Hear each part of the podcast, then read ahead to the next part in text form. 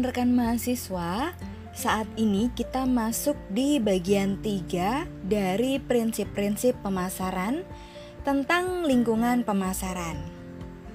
Di bagian sebelumnya, kalian telah belajar tentang konsep dasar pemasaran dan langkah-langkah untuk membangun hubungan yang menguntungkan dalam jangka panjang. Di bagian ini, kalian akan menemukan bahwa pemasaran tidak beroperasi di lingkungan yang statis, namun dinamis, yang kompleks, dan lingkungan yang selalu berubah. Kekuatan-kekuatan di luar perusahaan dapat membentuk peluang, namun di saat yang sama dapat juga menjadi ancaman bagi perusahaan. Ini menuntut perusahaan agar selalu memahami lingkungan sehingga proses pemasaran yang dilakukan bisa tepat sasaran. Setelah mempelajari bab ini, diharapkan rekan-rekan mahasiswa mampu untuk menggambarkan kekuatan lingkungan yang mempengaruhi ke kemampuan perusahaan untuk melayani pelanggannya, kemudian menjelaskan bagaimana perubahan dalam lingkungan demografis dan ekonomi itu bisa mempengaruhi keputusan pemasaran. Yang ketiga, mengenali tren utama dalam lingkungan alam dan teknologi perusahaan. Yang keempat, menjelaskan perubahan kunci dalam lingkungan politik dan budaya. Dan yang terakhir, membahas bagaimana sih sebaiknya perusahaan dapat bereaksi terhadap lingkungan pemasaran.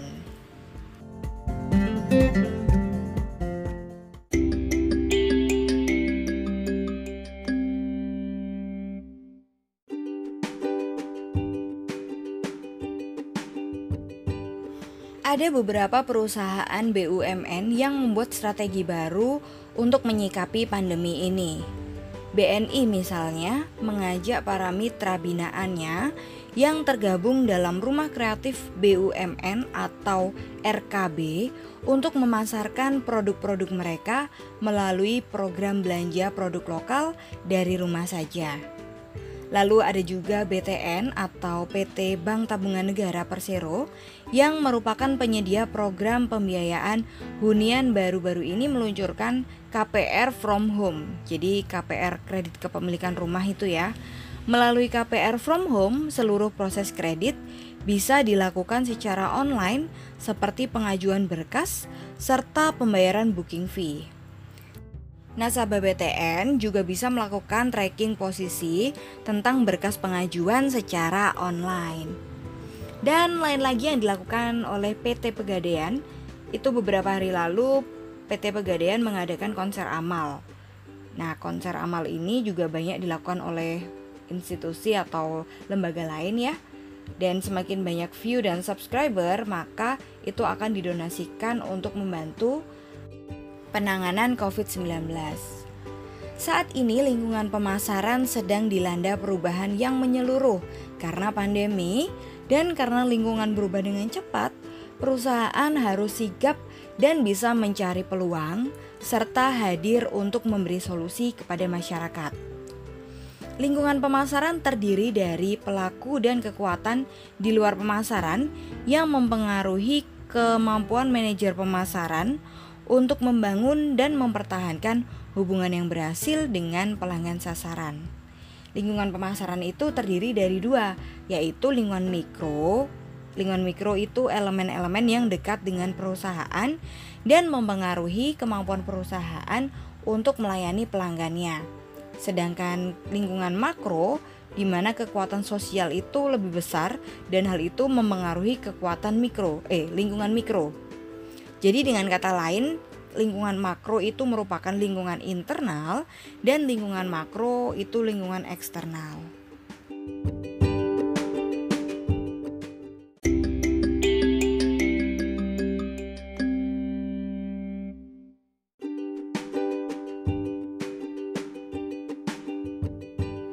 Lingkungan mikro perusahaan yang pertama adalah perusahaan itu sendiri. Seperti yang kita telah pelajari di bab 2 bahwa pemasaran ini bukan hanya tanggung jawab manajer pemasaran saja, namun segala aktivitasnya didukung oleh seluruh komponen perusahaan mulai dari perumusan visi misi oleh manajemen puncak hingga operasional oleh bagian-bagian di bawahnya. Yang kedua adalah pemasok.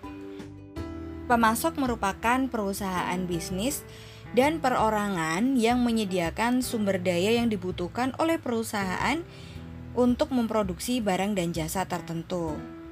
Jika terjadi masalah dengan pemasok, maka hal itu akan mempengaruhi pemasaran. Maka, manajer pemasaran juga harus mengawasi ketersediaan pasokan, mengawasi tren harga bahan baku juga. Yang ketiga, perantara pemasaran. Perantara pemasaran ini membantu perusahaan untuk mempromosikan, menjual, dan mendistribusikan barang kepada pembeli akhir. Para perantara ini meliputi middleman, yaitu perusahaan yang membantu mendapatkan pelanggan. Kemudian ada perusahaan distribusi fisik, ini biasanya membantu perusahaan untuk menyediakan dan memindahkan barang dari tempat asal ke tempat tujuan atau logistik biasanya ya. Biro jasa pemasaran meliputi perusahaan riset, biro iklan, media, dan konsultan pemasaran. Ini biasanya akan membantu untuk mencarikan sasaran dan mempromosikan produk ke pasar sasaran yang tepat. Jadi kayak konsultan pemasaran gitu. Kemudian ada perantara keuangan ini meliputi bank, perusahaan kredit, perusahaan asuransi yang nantinya akan membantu transaksi keuangan atau menanggung resiko sehubungan dengan pembelian dan penjualan barang. Sebagaimana pentingnya pemasok, perantara pemasaran juga menjadi komponen penting untuk menghantarkan value dari perusahaan dan pemasar menyadari betapa pentingnya peran penyalur ini. Yang keempat adalah pelanggan. Pengertian pelanggan di sini adalah sejumlah individu, kelompok, organisasi yang mengkonsumsi suatu produk. Perusahaan ini perlu mengetahui karakteristik dan keinginan pelanggannya yang merupakan para pembeli produk dan jasa yang ditawarkan. Ini penting sekali bagi perusahaan untuk berusaha mengutamakan kepuasan kepada pelanggan. Di sini pelanggan bisa dikategorikan sebagai pelanggan pasar bisnis dan pasar konsumen. Yang kelima, pesaing. Loh, loh, loh, kok pesaing masuk di lingkungan mikro ini? Ya, jadi lingkungan persaingan itu sangat mempengaruhi kesuksesan usaha pemasaran suatu perusahaan untuk meraih pasar sasaran. Perusahaan perlu mengetahui berbagai karakteristik dalam lingkungan persaingannya, seperti struktur industrinya, strategi pemasaran para pesaingnya itu seperti apa, lalu tingkat dan ukuran persaingannya, dan aspek persaingan lainnya untuk kemudian perusahaan bisa memberikan nilai yang lebih kepada pelanggannya dibandingkan pesaing. Yang keenam adalah masyarakat. Masyarakat adalah kelompok yang mempunyai potensi kepentingan atau pengaruh nyata terhadap organisasi atau perusahaan. Jadi di sini ada tujuh kelompok ya. Yang pertama masyarakat keuangan, masyarakat media, masyarakat pemerintah, masyarakat lembaga swadaya masyarakat, kemudian masyarakat lokal dan masyarakat internal. Oke, sekarang kita akan lanjut ke lingkungan makro perusahaan.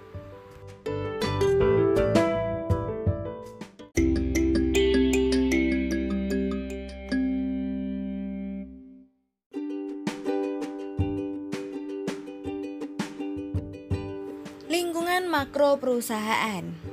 Manajemen pemasaran memandang bahwa lingkungan makro pemasaran merupakan elemen yang tidak bisa dikendalikan, sehingga perusahaan akan selalu beradaptasi terhadap adanya perubahan lingkungan makro tersebut.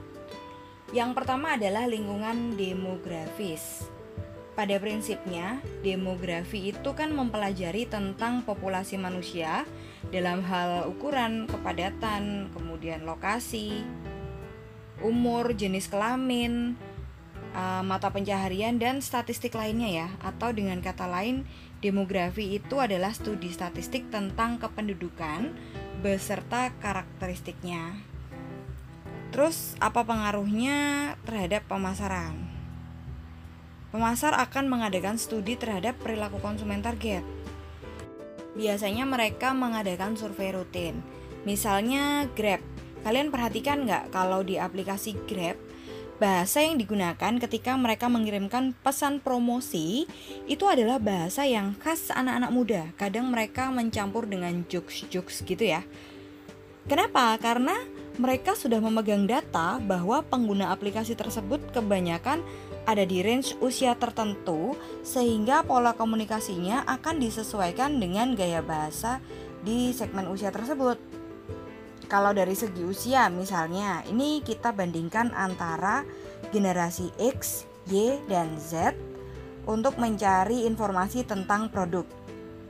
Generasi Y dan Z kalau mencari produk yang dicari itu mereka kebanyakan menggunakan media sosial dan mereka bisa dipengaruhi oleh teman-teman mereka atau komunitas mereka gitu ya. Sedangkan generasi X itu lebih banyak googling banyak mengandalkan search engine. Bukan berarti kemudian generasi X tidak mencari barang di media sosial, tetapi intensitas mereka lebih banyak untuk mencari informasi produk itu di search engine. Oke, setelah mencari informasi, generasi Y dan Z umumnya akan langsung bertransaksi secara online. Sedangkan generasi X kebanyakan hanya menggunakan smartphone untuk mencari informasi. Kemudian transaksinya dilakukan di toko atau mereka pergi ke store-nya langsung gitu. Nah, itu perbedaan karakteristik dari uh, generasi yang berbeda. Kemudian yang kedua, lingkungan ekonomi. Lingkungan ekonomi ini terdiri dari faktor-faktor yang mempengaruhi daya beli dan pola pengeluaran konsumen.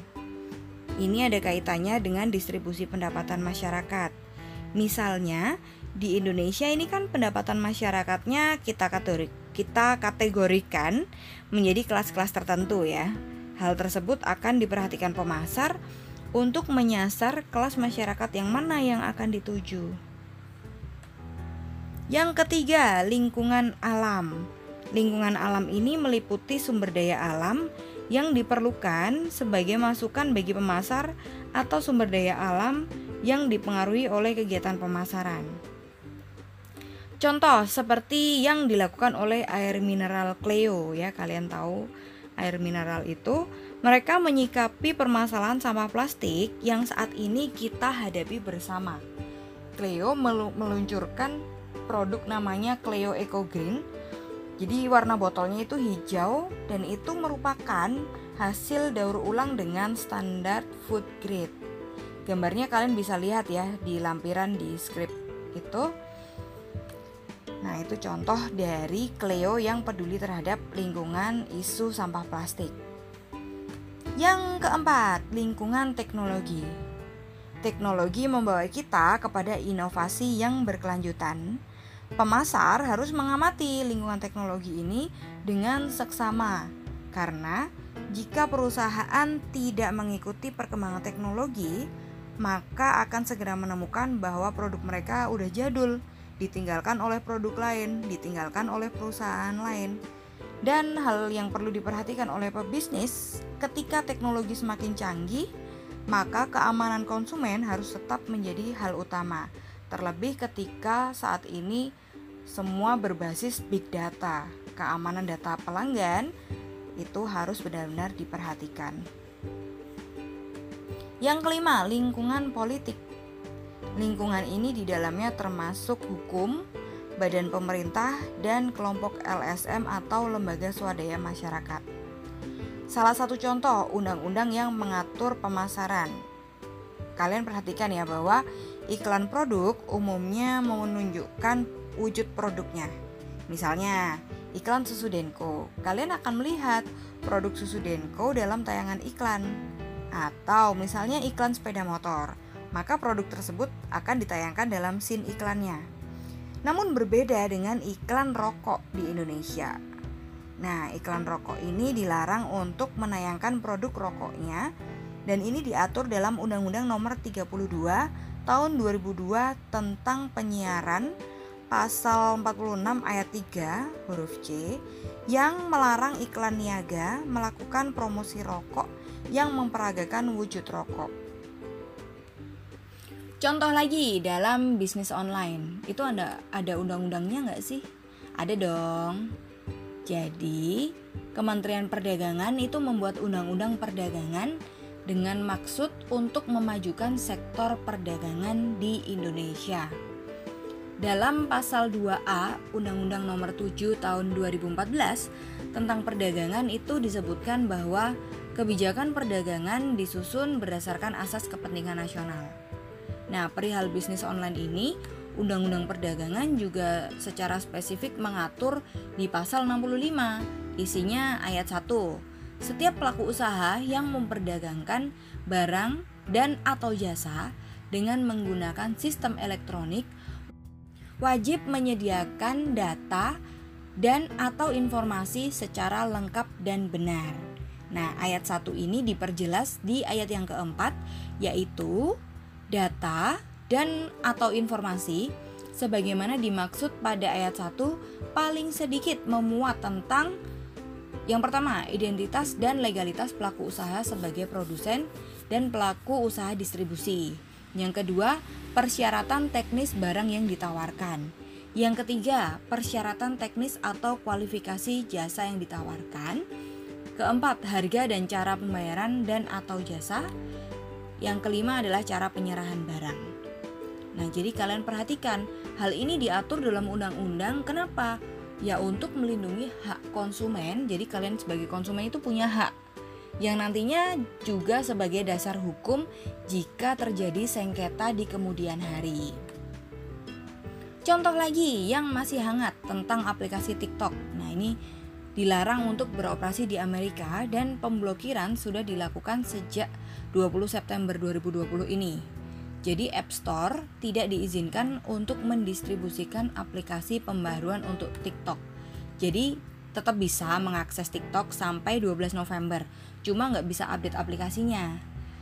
Hal ini terkait dengan perintah eksekutif yang mengharuskan perusahaan induk TikTok di China, itu ada ByteDance, untuk mendivestasikan asetnya di US.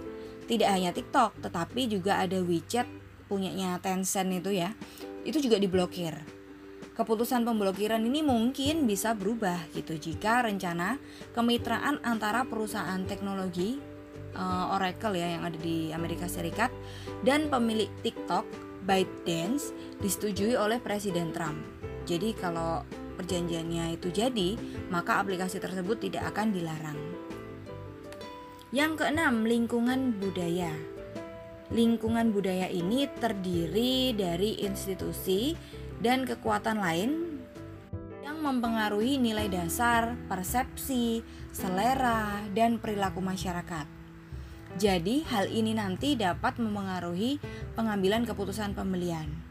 Contoh misalnya, yang baru beberapa waktu lalu rame itu tentang logo Unilever yang awalnya biru tua, itu kemudian di official accountnya dipublish menjadi warna rainbow atau pelangi. Warna rainbow ini kan warna khas LGBT ya. Dalam postingan di media sosialnya, di official accountnya, Unilever pun menegaskan sikap dukungannya kepada orang-orang LGBT. Dan kalian bisa tengok di official account Unilever ini, official Unilever global ya, bukan Unilever Indonesia bahwa di caption mereka menuliskan bahwa mereka berkomitmen untuk membuat kolega LGBTQ ini bangga terhadap Unilever sebagaimana Unilever juga bangga kepada mereka.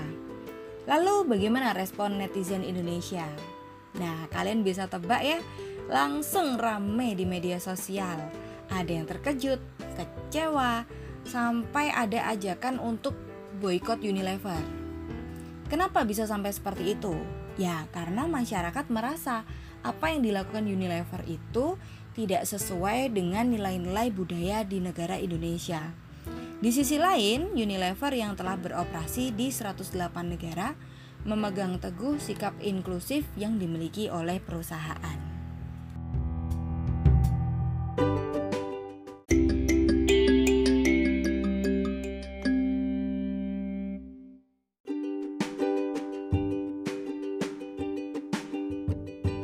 Bagaimana perusahaan merespon lingkungan pemasaran yang selalu berubah ini?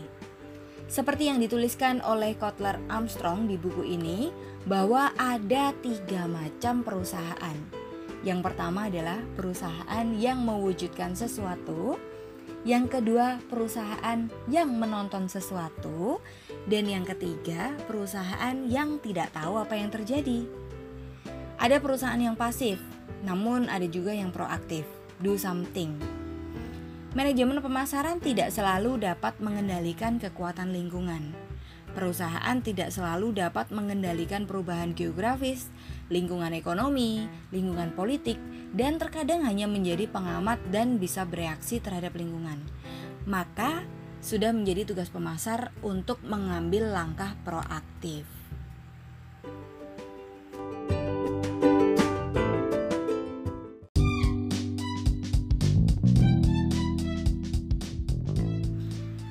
Kalian sudah belajar tentang lingkungan pemasaran, di mana ada lingkungan mikro dan makro. Semoga kalian mendapatkan wawasan baru. Tetap semangat, tetap belajar di mana pun kalian berada, dan terima kasih telah mendengarkan podcast ini sampai selesai. Saya Yuliasti Ika, pamit undur diri. Sampai jumpa di episode berikutnya. Bye!